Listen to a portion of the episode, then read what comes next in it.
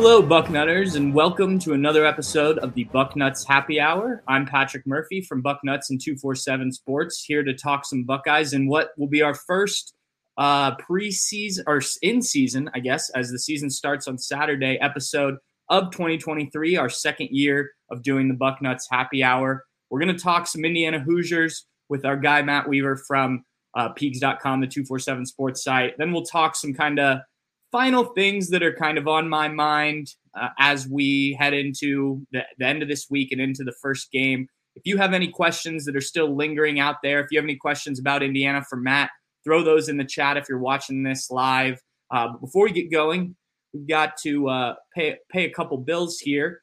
Um, so we've got we've got to read here. Uh, hey there, Bucknutters. Are you ready to indulge in some mouthwatering Italian street food while cheering on your beloved Buckeyes? If you're looking for the ultimate game day feast, look no further than Piada Italian Street Food. It's a time to elevate your tailgate experience with Piada's delicious pastas, piadas, and salads. Options include tender pasta cooked to perfection, tossed in, tossed in rich, flavorful sauces. Whether you're a fan of classic marinara or creamy carbonara, Piada's got you covered. And let's not forget about piadas, the, these thin Italian wraps filled with your choice of grilled meats, fresh veggies, and irresistible sauces are game changers. Now that you've made, now that we've made you hungry, we are offering you, the listener, an exclusive online only discount. This week only, you can receive a free piada, pasta, or salad with your purchase of a regular entree. Use code GOBUCKS, all one word, uh, at checkout online or in the Piada One app to receive a buy one, get one at any Piada pasta or of any Piada pasta salad. This offer is valid through August 28th through September 3rd, and you receive any Piada pasta or salad with the purchase of any regular size entree when using the code GOBUCKS, again, one word, at checkout online or within the Piada One app. Offer cannot be combined with other uh, discounts or rewards. Go Buckeyes and go Piada. I will say, my girlfriend, big Piada fan. We eat it quite a bit. I recommend. So uh, if if you're if you're into that, I thoroughly recommend that. But let's dive into talking some football here. It's football season after all, and we're gonna bring in Matt Weaver of Peegs.com. Matt, thanks for joining us. How you doing? Pretty good. How you doing? I am good. So I want to start off kind of general, and then we'll go more specific. Um, it was only two seasons ago, though. I I think it feels crazy longer than that. Uh, the 2020 season, I guess when Indiana came into the horseshoe, was super competitive against the Buckeyes. There was the argument made towards the end of the season that maybe the Hoosiers deserve to be in the Big Ten championship game over Ohio State. I don't think Ohio State fans agreed with that, but I could certainly see that argument. These last two seasons haven't gone the way Indiana hoped to build off of that. Can you kind of talk on why this has been the case, and uh, you know what uh, what what has changed for the Hoosiers over these last couple years? Yeah, it's interesting. I've been asked that question multiple times, and um, sure. to me, the biggest change has been um, in the their good run for Indiana started in 2019. They went eight and four, played Tennessee in the Gator Bowl. Um, you know, lost the game that they really should have won. but that season, Kalen DeBoer, 19, was the offensive coordinator, and obviously he went out to Fresno State after a season as a head coach, and now is at Washington and has them as one of the best programs on you know the West Coast, and and you know a team that could be a sleeper for you know the uh, playoff. And then in um, 20, uh, uh, your defense coordinator was Kane Wommack. He has since moved on as the head coach of South Alabama and has turned that program around.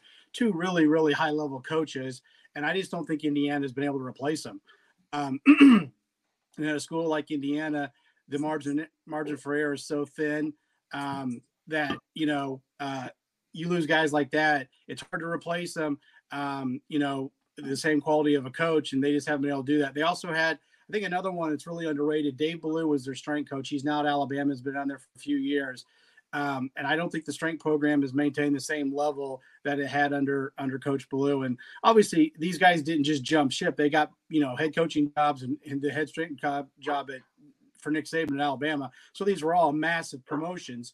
Um, but the bottom line is at Indiana, it's tough. You know, you don't have maybe the budget of a lot of other schools, and sometimes you know they took they took some risks. You know, they they promoted Nick Sheridan, who I think is a bright coach, but he just wasn't ready to be the OC. Now he was the OC in 20 when I had that run.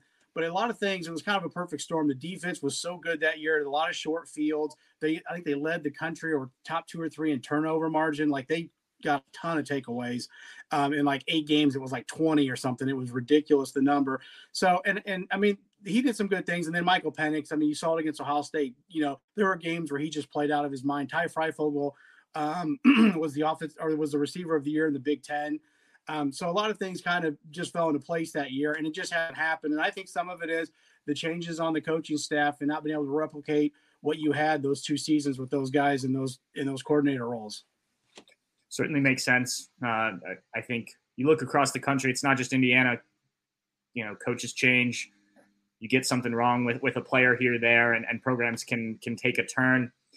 As we look at 2023, um, big picture here, what are kind of the the expectations? What's the vibe of the fan base? coming into the season and, and what people are, are hoping to get out of this football season? Well, I mean, you have some people who, you know, the kind of the diehards, in Indiana doesn't have a ton of them, but excuse me, they have some who think, you know, this team can get back to a bowl game. And I do think there's enough talent that six wins is doable. Because, I mean, right now at Indiana, that's kind of, you know, the benchmark. You want to try to get back to a bowl game. Um, the problem is you open every season, basically, you have to get six wins in nine games with Ohio State, Michigan, and Penn State, even if Indiana plays a really good game against those three teams, they're going to need those teams to help them out to get a win because they're just the talent disparity is is so great. So you know, and then you you have Louisville in the non-conference, so it's almost like you're playing ten conference games for Indiana, um, which makes it really difficult. Um, so you know, it's my expectations. Honestly, I I really don't know what to expect. I you know, nearly half this roster has been turned over. Um, I want to say like 36, 37 when you count portal and like what I call traditional recruiting, you know, high school and JUCO guys. Um, it's it's amazing how much you know. It's kind of been it's just kind of the way of the world now with the portal and guys jumping, uh, you know, all over the place. But it's just so hard to say the secondary. I mean, I use top five corners from last year are all gone. I mean, it's incredible. Like they literally had nobody at the cornerback position who played significant snaps for them last year. Now they have some guys they brought in as transfers who played maybe at some other schools, but everybody's pretty much brand new in that room. They have a couple freshmen, but they didn't really play much last year. Safeties not quite as bad, but close. D line, they did a good job in the portal. I think the up front, this defensive line has a chance to be for Indiana pretty good. But you know, offensively, no idea on the quarterback. Don't even know who's going to be the starter. They won't announce it. Um, it's two redshirt freshmen who barely played in their career, so you know, I, I don't know. They struggled mightily last year on offense. They weren't much better defensively. You know, it's just hard to say. I mean, right now, you know, gun to the head, I would say this is a four or five win team. If the quarterback play can be better than I think it might be, then maybe they could sneak out another win or so and get to six wins. But it's just so hard to know what to expect because you just have so much turnover. And then you have a new play caller on defense and Matt Guerrieri, who was on the staff there at Ohio State last year. I think he was like a consultant or a quality control coach. Um, a couple new um, hires on offense. Bob Bostad, the O line coach, which is probably the biggest one. Um, and hopefully he can improve what was really a bad O line last year. So I think there's a chance, but it's just Indiana. I wouldn't be shocked if they won two games, and I wouldn't be honestly, I wouldn't be shocked if they won seven. That's how big, you know what I mean? Like it's just such a huge swing one way or the other. My guess is they fall somewhere in between. You hit on a couple things I wanted to dive a little bit deeper on, um, so we'll go into them now. The transfers. Um, I think if you look on our site, I think it lists 23 transfers. Uh, they're, they're, I don't know if that's the exact number correctly or not, but that I looked at that earlier this week.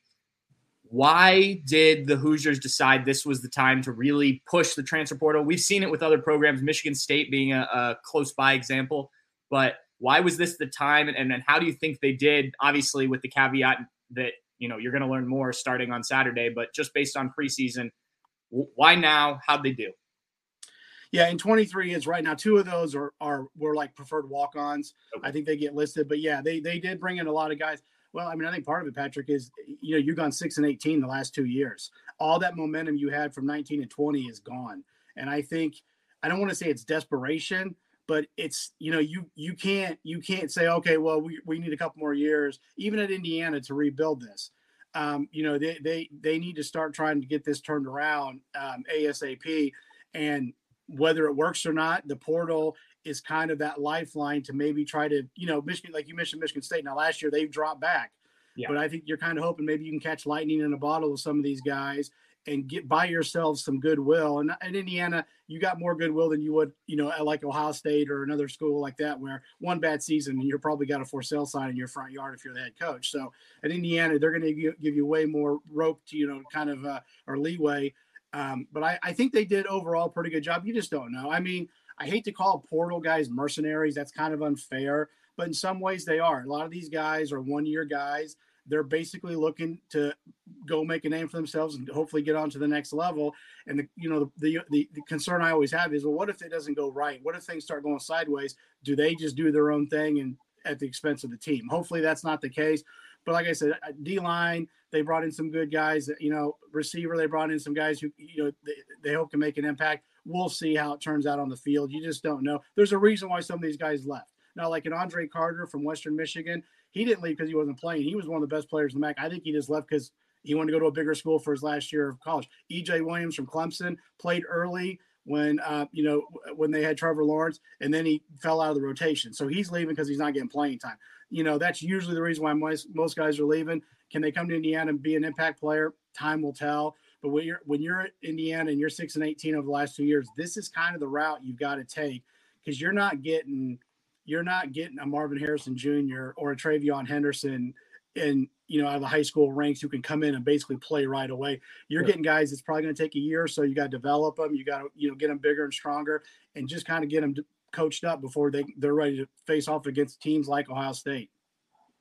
The other thing you mentioned, uh, Matt Guerrieri, the new co-defense coordinator at Indiana. Um, I don't know how familiar Buckeye fans were with him. As you mentioned, he was, I think it was a quality control coach here, but a guy who did a lot of work behind the scenes. What's been your early impressions of him? Sounds like he's going to call defensive plays, mm-hmm. and um, you know, obviously he knows the Buckeyes. What do you think kind of advantage that that might give Indiana, knowing both this defense and the offense, having worked in the program?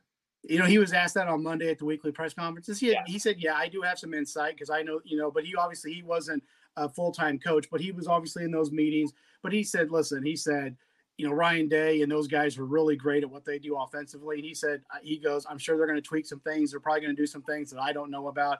So he, his thing was, we got to worry more about what we do than, than more than as much as we do about what Ohio State does. He's a really bright guy, incredibly energetic. I mean, I think he's got a chance. And he just strikes me, kind of reminds me of Kane Wommack in that sense. When I first saw Kane Wommack, I thought this guy's got a chance to be a head coach. He just kind of has that personality. Um, I could see him being really good on the recruiting trail. You know, he's just he's he's a really upbeat, positive guy, kind of like Tom Allen, but younger. Mm-hmm. Um, I think he's like I don't know, maybe mid thirties. He's not very old.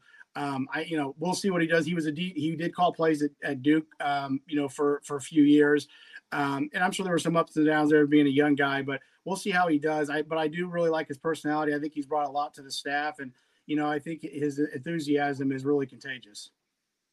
Okay, let's dive into to some of the personnel here. You, you touched on the fact that Indiana has not named a starting quarterback. Um, Ohio State did, in the sense that Kyle McCord will take the first snap, but still going to play both guys. Tell us about these two quarterbacks that are were could play, might both play on Saturday, and, and what you make of the situation of, of not naming a guy thus far. Well, I'll start with Tayven Jackson. Tayven, it was a four-star guy out of Center Grove, which is a you know a, a really good program on the south side of Indy. Uh, he won back-to-back state titles his last two years there. Um, younger brother of Trayce Jackson Davis. They're actually they're actually stepbrothers, uh, uh, same mom but different fathers. Um, but you know, basically, they, they they're brothers as far as they're concerned. Um, talented kid, played basketball. Um, was a, like I said, a four-star guy. You know, um, one of the top quarterbacks in the country when he was coming out of high school. Signed with Tennessee, enrolled there last year early. Um, played a little bit like mop-up time. I think he played against Ball State, maybe one other team, like in the fourth quarter when they were up like 30 or 40 points. Um, the Tennessee staff had good things to say about him, and you know the way he looked in spring and fall camp. But came back to Indiana, probably a better passer than Sorsby um, you know, more of a pocket guy, but can run. He's got some athleticism. Um, Brendan Sorsby's from Texas. He was real. They got him late, so you know, he brought in Walt Bell. It, and you know how quarterback recruiting is. Quarterbacks are usually committed first in the cycle, and if you get to like August, September, you're you're you know kind of it's slim pickings. So, but he was the guy that kind of blew up his senior year. Good athlete, played baseball, um, can run. You know, he's he can throw the ball decently wide. Like I said, I think Tayven's a little bit better. So they're not completely similar, but they're not. It's not like you know a pocket guy and a true do and guys you know two two totally different guys. So the offense I don't think will change that much. I have no idea. Um, I heard in fall camp we didn't get to see hardly any team stuff. I heard one day one guy would play well and the other guy would maybe struggle, and then it would flip flop the next day. So consistency was an issue.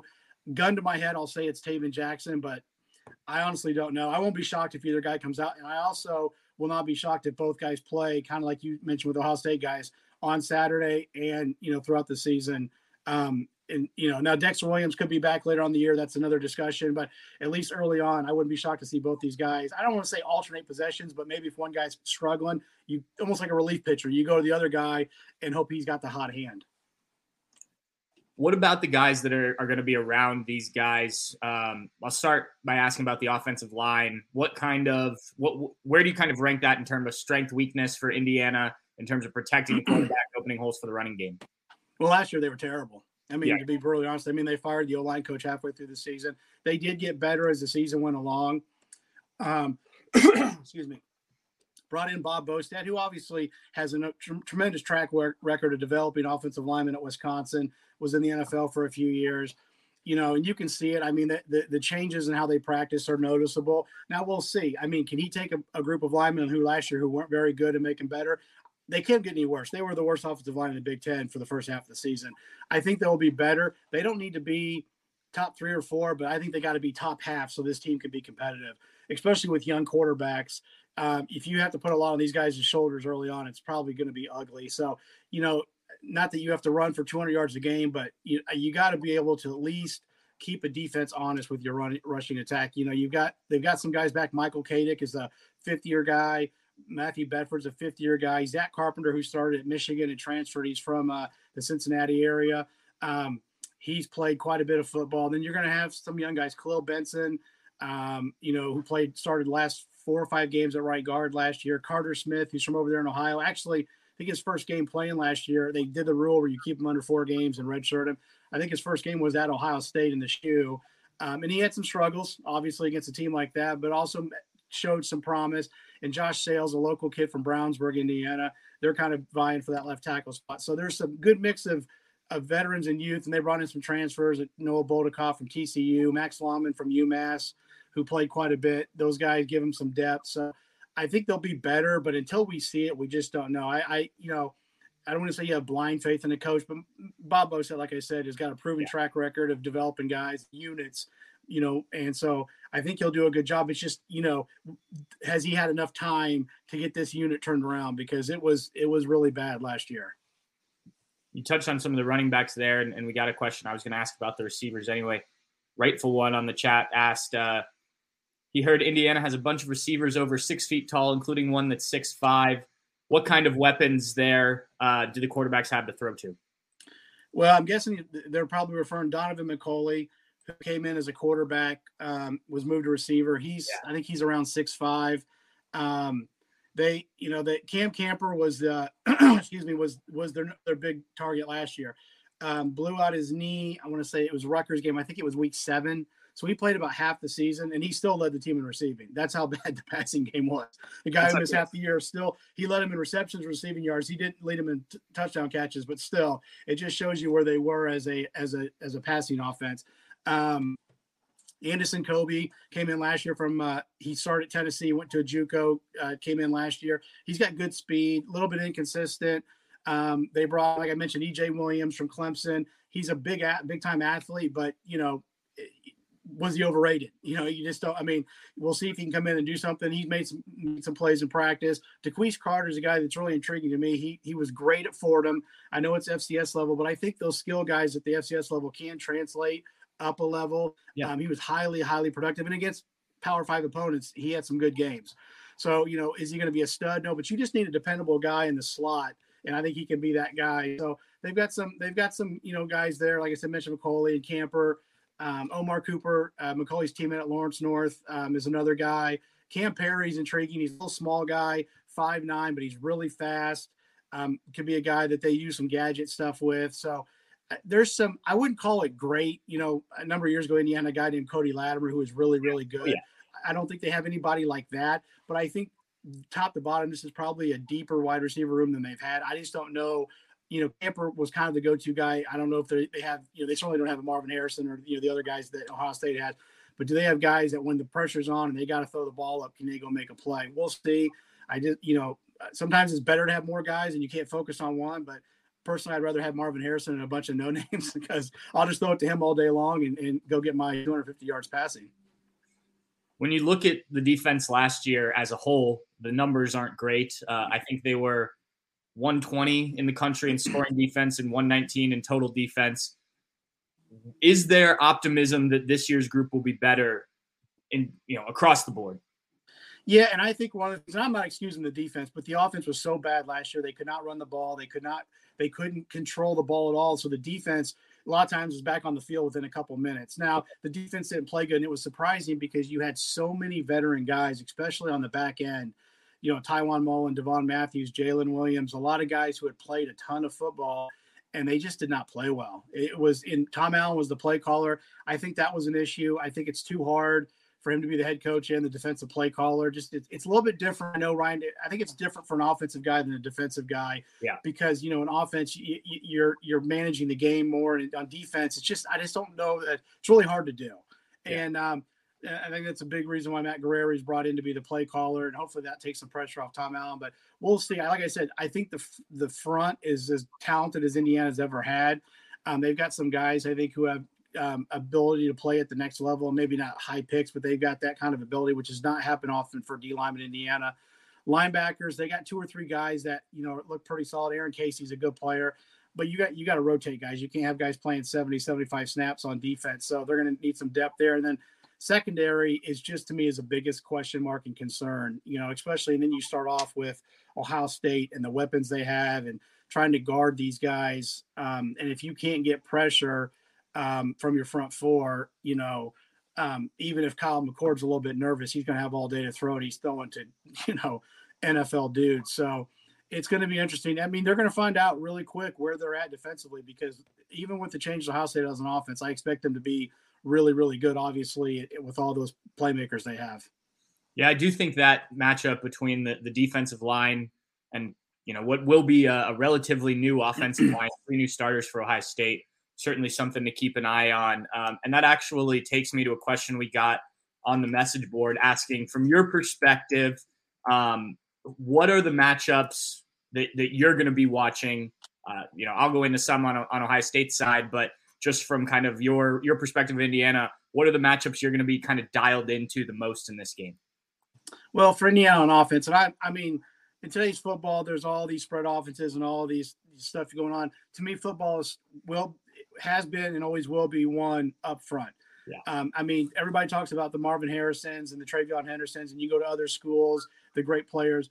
Ohio State is really, really good year in and year out because they've got O line and D linemen that are studs. I mean, they dominate people up front. They usually win the war up front, and that's where football, in my opinion, is won. Now, you need those guys to make plays, obviously, when they get the chance. Yeah. But if you can't block for your quarterback, they can't make those plays. So um, I want to see the. I I know Ohio State's defense. They got some guys up front that are really good. Linebackers. I mean, uh, is it Tommy Eichenberg?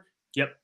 Um, Walt Bell said he might be the best linebacker they play all year. Right. I mean, he thinks he's really, really good, and obviously is. I mean, and you guys, you know, the other guys, the ends, and all those guys up front. So Indiana's offensive line, can they hold their own? Like I said, they don't have to run for five yards of carry, but you can't be, you know, in 2020 when IU pushed them to the limit, IU had 491 yards of offense, and I think 500 was passing. They were actually negative yeah. running the ball because they could not run the ball at all. You can't have that. I'm not saying you got to run for 180, 200, but you've got to be at least somewhat of a threat on the ground. And then defensively, I more so than the guys covering Marvin Harrison and the other guys, it's can Andre Carter, Lanell Carr, Anthony Jones, who's another transfer from Oregon, an edge guy, can they get pressure on McCord before he can get the ball out? because that you know you th- those DBs. I don't care who you got back there. You're not covering Marvin Harrison for very long. You're going to have to win the battle up front so that McCord has to throw the ball quicker, or whoever the quarterback is, quicker than he wants to throw the ball, has to get it out or get him off his spot and get him uncomfortable. You know, if Indiana can do that, maybe they can make it interesting. I just think over time, you know, I I know it's a new O line, but these are really good players, really good coaches over there. Um, and it's going to be tough. You know, another thing is you can't play Andre Carter every snap. You can't play these guys every snap. Can the guy who comes in, can he maintain that same level of play that some of these guys who are the frontline guys um, are able to. You've mentioned Marvin Harrison a few times. I think it's going to be really interesting as we go through this year from an Ohio State perspective how teams handle him. Yeah. Um, obviously, Ohio State has a number of receivers that can can hurt you. How do you envision uh, Indiana? Excuse me. Um, you know, do, do they double him? Do they triple him? Do, you know, what what do you think kind of the approach will be to handling a guy that you know I think some people certainly think could be the best receiver in college football this year. Yeah, I mean, and you mentioned it uh, in our in our question exchange. It's it's Emeka Egbuka. Is that right? Yeah, I yeah Emeka Egbuka. Okay, so if you if you roll coverage to Marvin Harrison, which I wouldn't, you know, you roll safety or whatever, then you leave that guy one on one. And I that stat you gave me where he only had three fewer receptions, a hundred, like a little more than hundred yards, yeah. and a couple touchdowns. I I that blew me away. Right. Because Marvin Harrison's season was remarkable. And basically, this guy almost duplicated what he did. Um, so it just shows you how good these guys are. So I, I don't, you know, it's kind of pick your poison. I mean, it's kind of like in basketball, that one guy who's really good, and there's obviously he's got, you know, uh, a Robin to that Batman. Do you try to just do everything to keep Batman from, you know, killing you and hope that you can hold? I don't know. I, you know, I think somebody's there at some point. You're probably going to have to maybe single cover a guy and hope that either whoever you put on him can do the job, or you can get to that quarterback and get pressure. Like I said, to me, it's going to be really how can they do up front. If McCord's got all day or Devin Brown's got all day to throw, um, you know, it, they're going to get open. I mean, they're going to get open. They're too good. I mean, it doesn't matter. Receivers get open nowadays, so it'll be interesting. I, you know, I don't know if they'll play a lot of man and you know and and and try to do that or if they'll try to do more zone it'll be it'll be interesting to see how they do it and obviously there's other weapons i mean you mentioned five running backs who are really good um ohio state usually has a pretty good tight end i'm not sure who it is this year but they usually have good guys at tight end so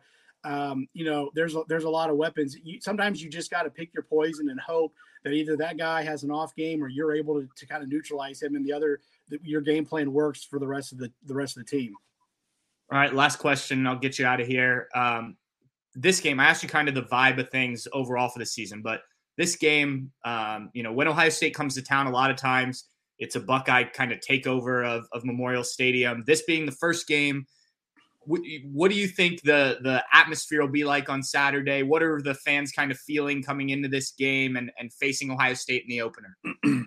it's interesting. I, you know, the, IU put out a tweet the other day, a day or two ago about – um, get your tickets for Ohio State. So it sounds like there may still be tickets. Now maybe they haven't released those, and Ohio State fans haven't haven't gobbled them up yet. I'm not sure.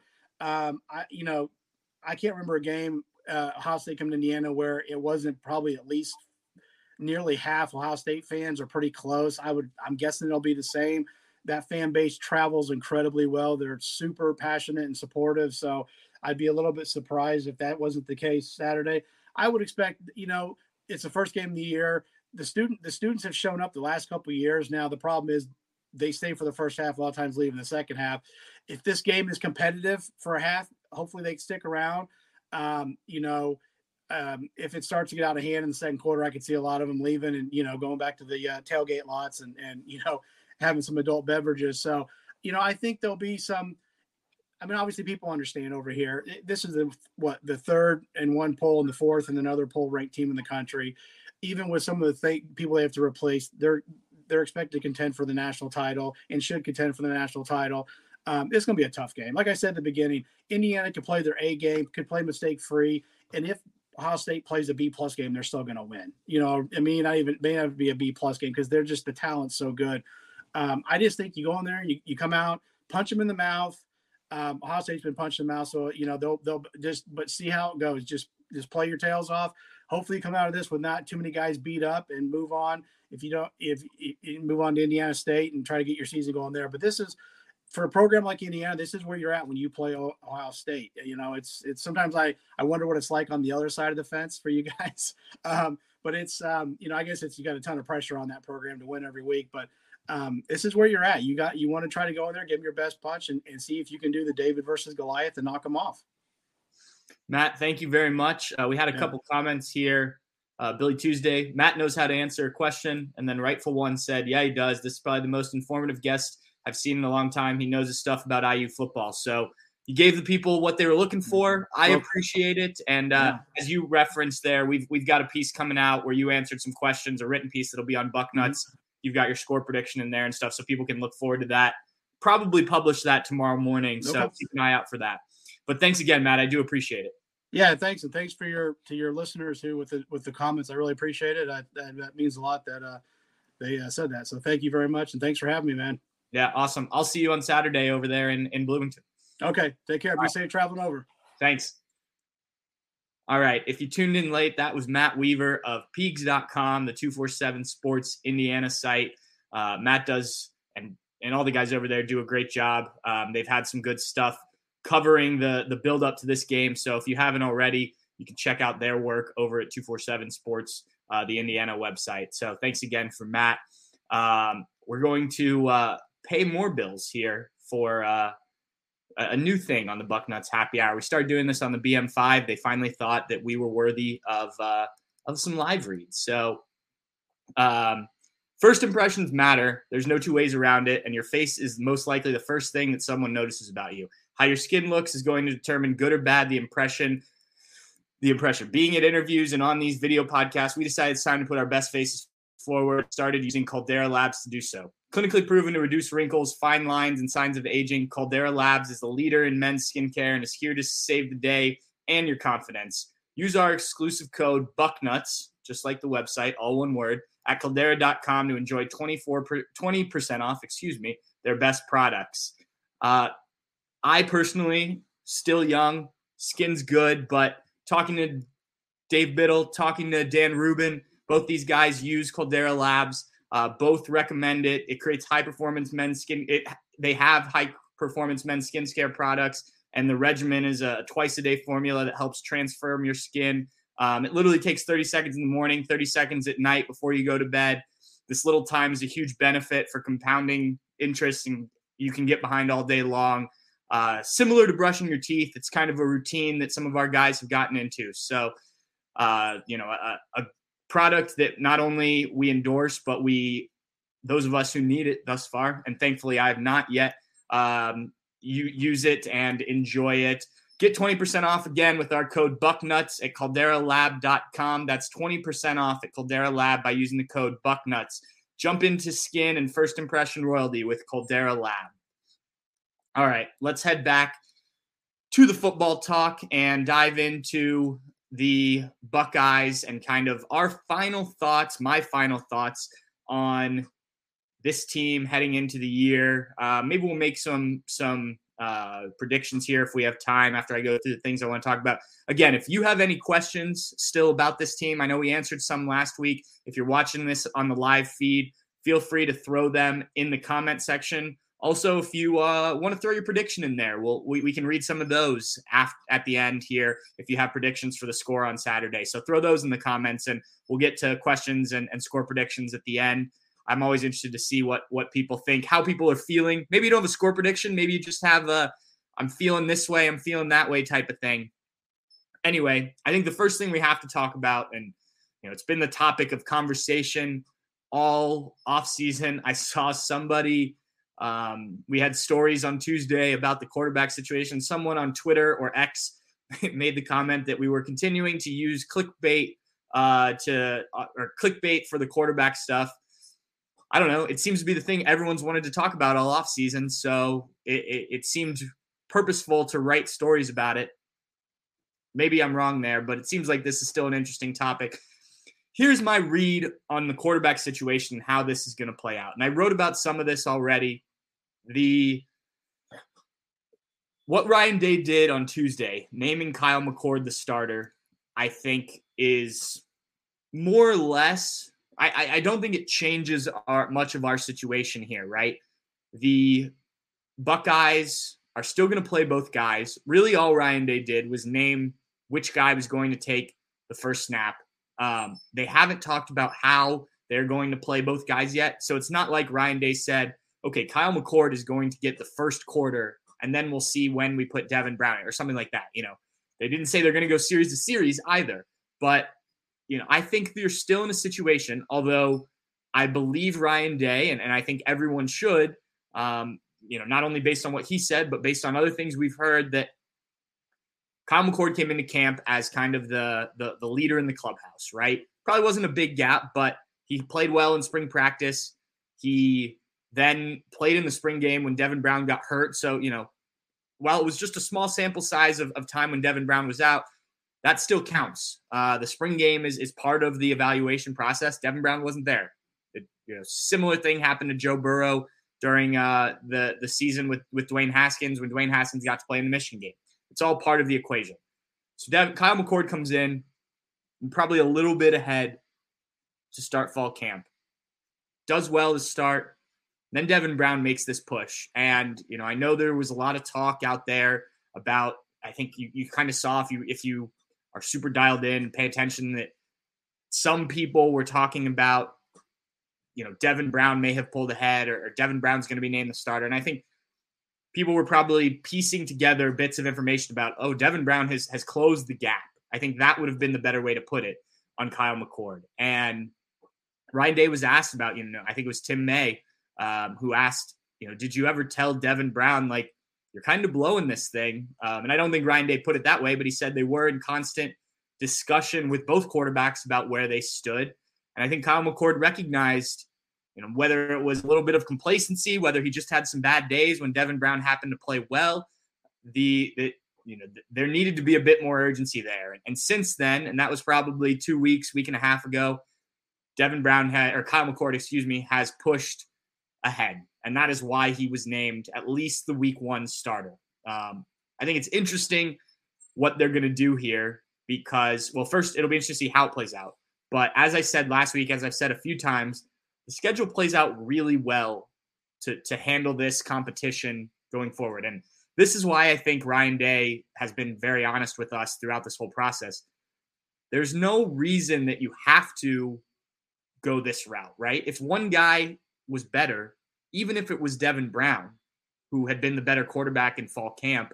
Now, I know there's talk about being worried Kyle McCord would enter, enter the transfer portal. You lose your backup quarterback. Well, you have Tristan Gebbia, who, who's been there, Gebbia, who has, in his seventh year of college football, has played some games in the Pac 12 for Oregon State. That's a guy who could come in if you really needed him to and, and probably played pretty well, especially in this offense where, you know, he's got all these receivers, he's got these running backs. It's more talent than he's ever played with.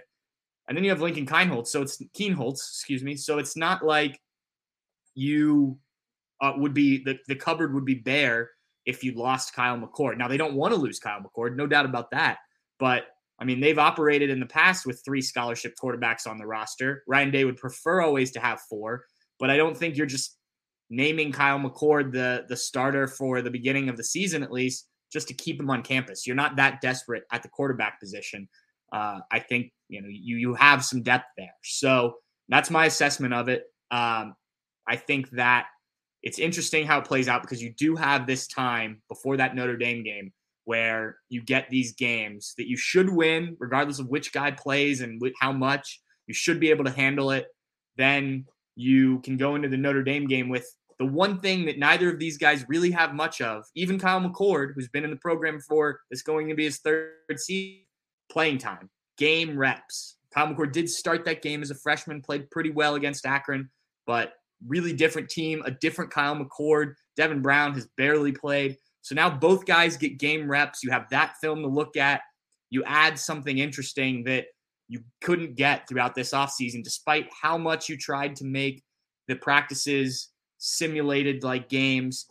You get real live game reps. And now I think, you know, whether it be after the Indiana game, after the Youngstown State game, after the Western Kentucky game, now you can have a starter. Whether Ohio State and Ryan Day name a starter. You know, this is the guy who's going to play all the snaps, meaningful snaps against Notre Dame. I don't know. If it were me, I wouldn't have I wouldn't name a guy. In fact, I wouldn't have named a guy this week. I would have just rolled into Saturday. Um, now, I would tell the guys, you know, I would have had the conversation with Kyle McCord and Devin Brown and, and the team, and that probably gets out in Ohio State circles. But if it were me, I would have made Indiana practice for both guys even more. They're definitely practicing for both guys, but I think they know that Kyle McCord probably will play more, assuming he plays well. I would have let it roll all the way into into Saturday, and maybe you name the starter on Saturday. You put something out, but you know I think if you want to play that game, and, and I think Ohio State does with the way they don't talk about injuries and things like that, they could have handled the situation that way. So I think that's another reason why I believe Ryan Day when he says that Kyle McCord has done enough to pull ahead um, to, to be named the starter. Because again, you didn't have to, there's no rule that says you have to name a starter going into the first week. This isn't the NFL. We have to put out a depth chart. So uh, I think that that's kind of my read of the quarterback situation in total. Um, again, have any questions, throw them in the chat here. If you are, um, if you got a score prediction or, or feelings about the game, throw them in the chat here. I'll read some of those out at the end.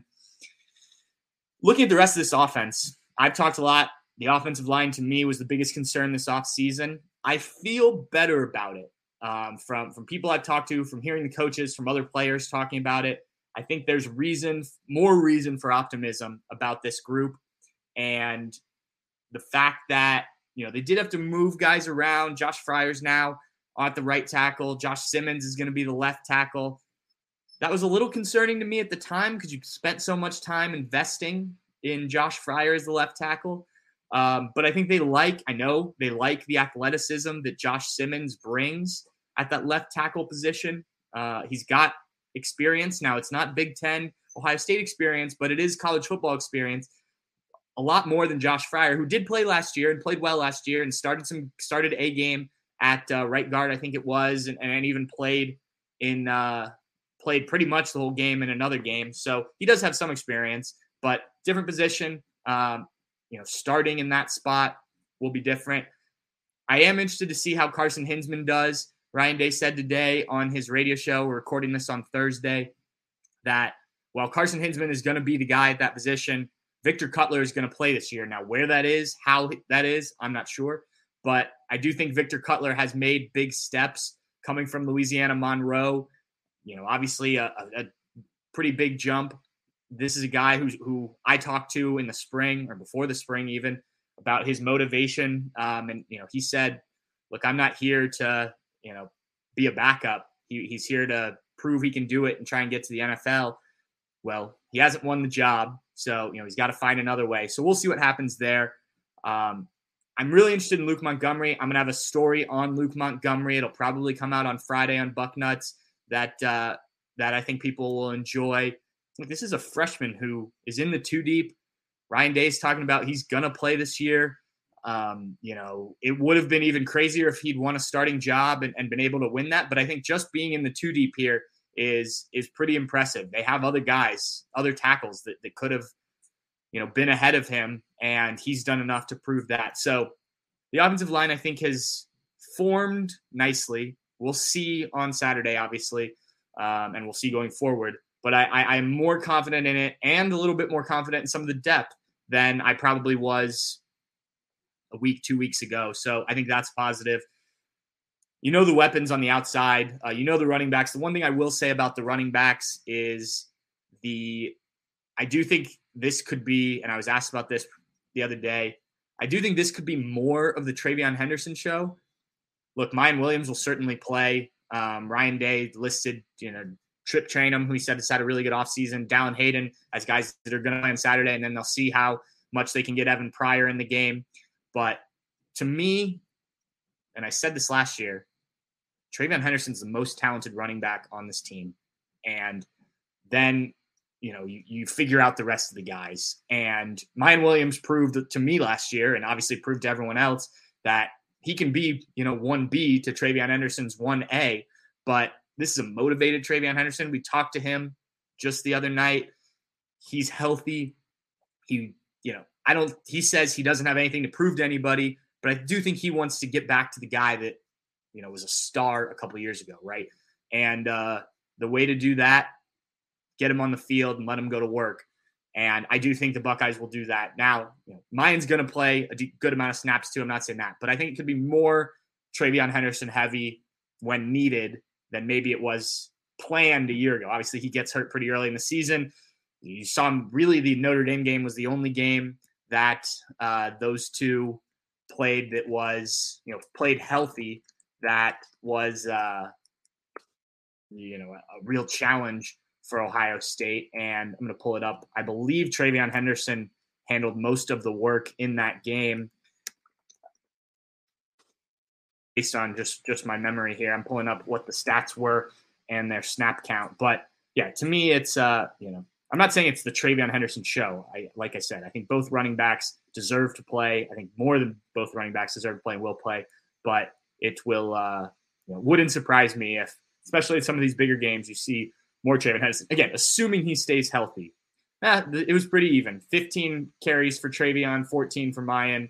Miyan had the touchdown. Um, the snap counts were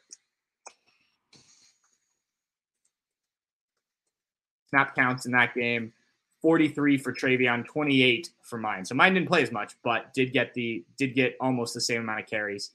Um, so we'll see how it plays out. Defensively, I think is where excited for this team, but also um, still cautious. I, I'd put it as cautiously optimistic. I think that's the right way to put it. I think there's a lot of talent on this defense. I think this is about as talented as a group that they've had since 2019, which was obviously crazy talented if you look at the guys that were drafted and, and whatnot. Um, I think the secondary is going to be very good with Denzel Burke, Davis Igbinosun, Jordan Hancock. You've got three guys there, which according to Jim Knowles, they're going to find ways to get all three guys on the field, whether that's moving Jordan Hancock to the slot, uh, whatever it may be, playing six DBs. Sonny Styles at safety, he's a guy who can play pretty much any role on the defense. Um, I forget who it was that we talked to a week or so ago, but he, you know, he said you could line him up at defensive end, you could line him up at linebacker, you could line him up at safety, he could play cornerback. I think that's that's probably true if you you know if you gave him time to work on those positions. I like that Lathan Ransom is back again. Last year, I thought he played pretty well. Obviously, the the big mistake I won't even call it a mistake. The mismatch in the Georgia game stands out to people. Wasn't perfect, but a guy who wasn't expected to start coming off that broken leg. I think this will be uh, an even better season. They still have to figure out that adjuster, that free safety. I think it'll be Ja'Had Carter, but it sounds like they're going to play uh, some combination of Ja'Had Carter, Josh Proctor, and freshman Malik Hartford, which is uh, exciting to see a, a, freshman get in there and get in that mix. He's, uh, you know, he was a pretty highly recruited guy, but I don't think a lot of people expected him to come in and play right away.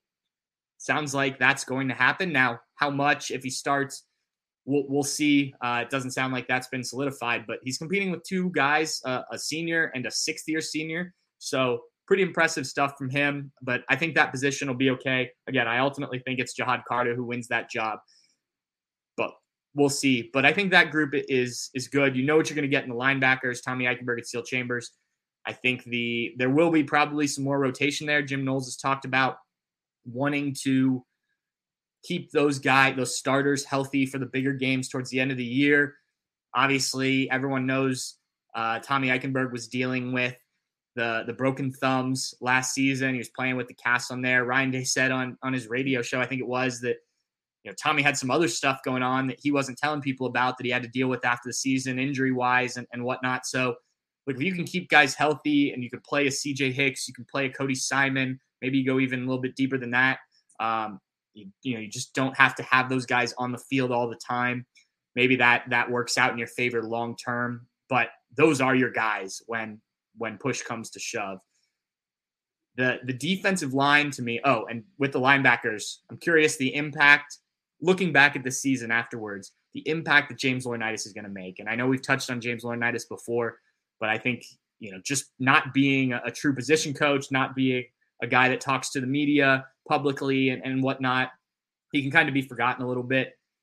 Look, Jim Knowles coaches the linebackers, but but James Laurinaitis handles a lot of stuff because Jim Knowles is all, also handling the entire defense. So I think he could make a huge impact. I know that Notre Dame wasn't excited about him leaving, and especially going to a team that they're going to have to play this year. Um, you know, you already have a talented group there. I think he could, you know, help a guy like Tommy Eichenberg take an even further step. Steele Chambers, same thing, and, and some of the you know the young guys, CJ Hicks, even a Cody Simon, guys like that. I think this could be a big a big deal for, for them, and I think it already has.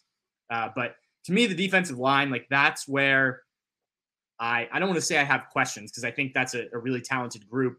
You've got like four guys at both the ends and the tackle positions.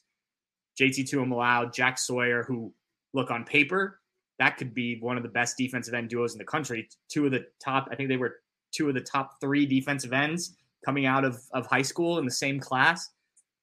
Um, and then you've got Kenyatta Jackson and Caden Curry, two guys also in in the same class, a year younger, providing depth there. Guys that have have really impressed. Middle, you you've got Michael Hall Jr. If he's healthy, I, I wrote this the other day. I really think he could be on pace for an All American season. Got to stay healthy though. And, and, Ryan Day talked on the radio show today, uh, Friday, or excuse me, Thursday, about the need for him to play a lot of snaps to lead the team, with, lead that position with his snaps. And I think that's going to be vital. You've got to have a guy like that on the field um, a lot, and you know he's he's got to find a way to stay healthy and be productive for the Buckeyes. Um, but beyond him, Tywone Malone, the, the uh, transfer from Ole Miss, I'm interested to see kind of where he stands in the pecking order. When we were out at practice, now that was early on. First day, he was kind of down in terms of when he took his reps. But then after the injury to uh, Tyleik Williams, it was, you know, he was working with the first team. So I'm interested to see where he is. But those two guys, Tyleik Williams, as well as Ty Hamilton, um, Jim Knowles mentioned Jaden McKenzie, kind of a guy we haven't talked about a lot. Hero Kanu, a young guy, a sophomore who hasn't played a ton of football, but has taken a big jump, I'm told, this summer, uh, this offseason.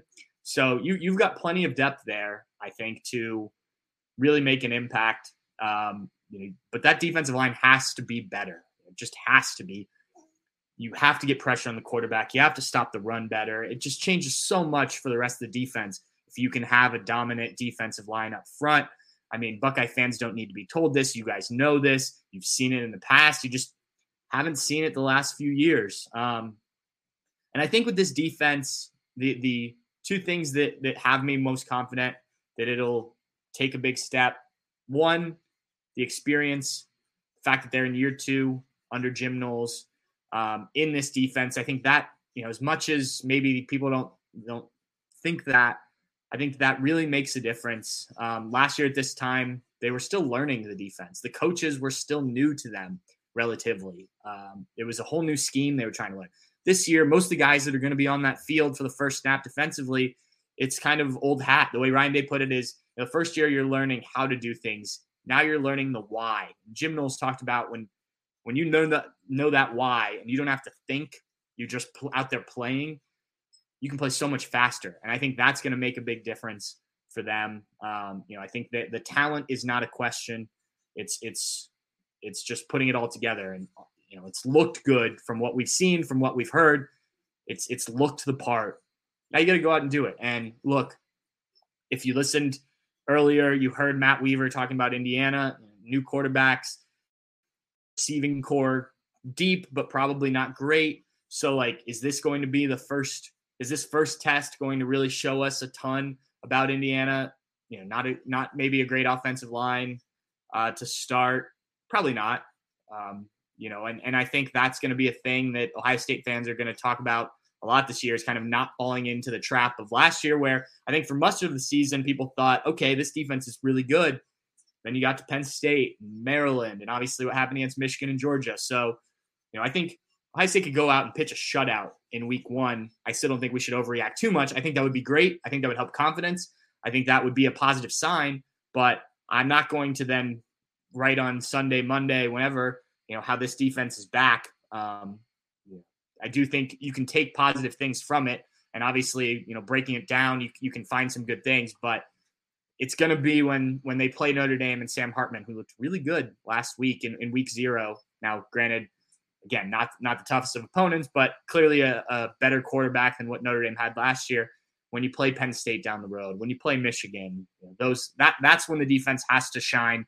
That's when the defense has to showcase it can do what uh, it's expected to do, frankly. So um, I haven't seen any questions in the chat here. I'll double check here. Um, we do have a couple of couple people threw their predictions out there. Uh, Theopolis Williams. Oh, this I guess this is a question. Will Ohio State win by 40? Uh, I would not predict Ohio State to win by 40. I don't think I'd ever predict Ohio State to win by 40. I think the spread's still at 30. Um, I think it'll probably be. I haven't done my prediction yet. We we've got to get those in Um, I think that'll be published tomorrow. But the you know I think the 30 points makes a lot of sense to me. Um, 40 seems like a lot. John Josh Crystal Ross, excuse me, 38. I said that means they're going to win by 38 points. Um, Billy Tuesday breaking a new line in a QB. Would you expect a lot of running? But since we're auditioning two quarterbacks, probably be a lot of passing. Uh, what he, yeah, you would expect. Um, yeah, I think, I think you could see them rely on the running game more heavily early on in the year. I especially this game. Look, Ryan Day has made this very clear. They need to win this game. This isn't about you know getting the quarterbacks completely comfortable and whatnot. You can do that the next two weeks against teams that you should cruise, and and they may cruise in this game. But you're on the road against a Big Ten team. You've got to win the surest way possible, and that doesn't mean they're not going to throw. They've got too many weapons to to not throw, and they believe in these quarterbacks that, that they can go out and make some plays. But um, I do think they could rely on the run a little bit more. This actually takes me back to JT Barrett's first start. Uh, my my buddies had have this thing where there was an argument about while they were watching that game. I think it was against Navy, if I remember correctly. Uh, I think JT Barrett threw the first the first play of the game. He threw, and there was this argument as they were watching it about throwing with a new quarterback on the first play of the game. Um, this comes up a lot whenever there's new quarterbacks in games. I'll be interested to see if they do throw uh, the, the first play of the game. Um, to, for me, I would let Kyle McCord get comfortable being out there as a starter, run the ball a couple times. I mean, if you have to throw, you have to throw. But Ryan Day's always been aggressive. He trusts his quarterbacks. He's a quarterback himself. So, you know, I I I, it, I don't think that it's going to be something like you know, they throw a total of 20 passes for the game. I don't think it'll be like that, but I could see a bit heavier run, especially early on in the game. Just, you know, try and build a lead while relying on the run game when, especially because you have four running backs you want to get in the game. Why not use them? Right. Um, John Crystal Ross, OSU 48, IU 10. Ohio State wins by 38. There you go. Um, Mark A. DeBourbon. I like that last name. Defense did step up last year at Penn State. JT had a career game. JT did, but um, you know, against Penn State, they still gave up. Uh, I'd have to pull it up here, and I will. Um, they still gave up quite a few yards. I think Penn State scored 31 points on them, which was maybe the highest of the year to that point, if I remember correctly. Um, you know, it was. I think that was the first game where people kind of like, oh, okay. Uh, yeah, Penn State 40. It was a 44-31 win. That was the most points anyone had scored on the Buckeyes that year. Um, yeah, I mean, I think they made some plays to win the game, but there were also some issues in that game. I mean, Penn State put up 482 yards, 371 of that was in the air, 111 on the ground. So it wasn't the best game by the defense. Um, Anthony M. Lightfoot. If McCord doesn't have it, will Day make the change or will he stubbornly stick with McCord? No, both guys are going to play. I think he's made that pretty clear. Uh, I, I, I have no doubt about that fact.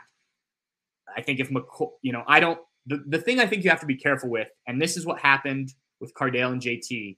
I remember talking with Cardale at the end of the 2015 season uh, before the bowl game, and he was really honest. Uh, uh, surprising us. We were so a lot of bowl games. They have like a media day.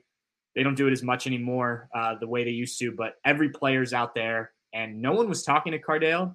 And like they were playing in the Fiesta Bowl against Notre Dame. Um, you know, it wasn't a, a big playoff game. So like to me, Cardale was an interesting story.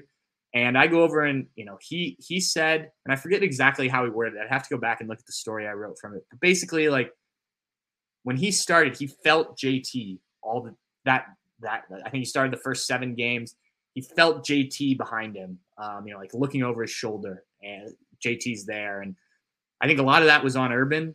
Um, you know, I, if you remember back, there were times when Cardale would make a mistake and, and JT starts warming up, and that's just not good for the starting quarterback. So, like, yes, they're both going to play, but I think, you know, if Kyle McCord goes out and on the second series throws an interception, you can't just then you know, put in Devin Brown, unless that's the plan, right? You know, the plan anyway for the third series for Devin Brown to be in.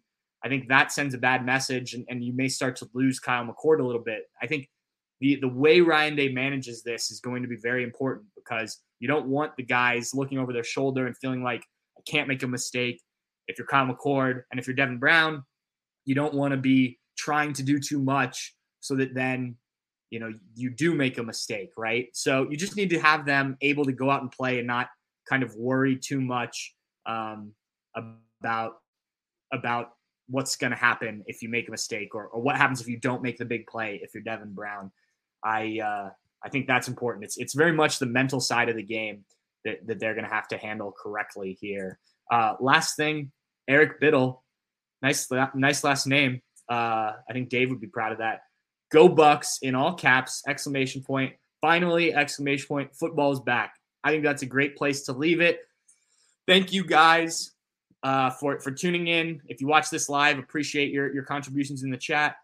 Thank you to Matt Weaver of Peegs.com. If you tuned in late on the live stream, go back and listen to Matt. He had some really good things, really interesting stuff about Indiana um, from our 247 site. I appreciate you all watching this, listening to this. Please like, subscribe, all that good stuff. It uh, it all helps us. And Steve and I are headed off to Bloomington on Saturday. We will be there for the game. Dave will have the uh, post game video, the what we learned, starting as soon as the game ends, and we'll Steve and I will both make appearances on that, and there'll be plenty of content on the site before the game, after the game. I mentioned that Luke Montgomery story I'm doing. Keep an eye out for that. Probably on Friday. I think fans will like uh, that. I talked to his father. I talked to his coach, his high school coach. Um, I have some stuff from Ryan Day. So keep an eye out for that. And uh, thank you. Subscribe to Bucknuts 247 Sports. This is the time of the year to do it. Anyway, thanks again, everyone. Cheers.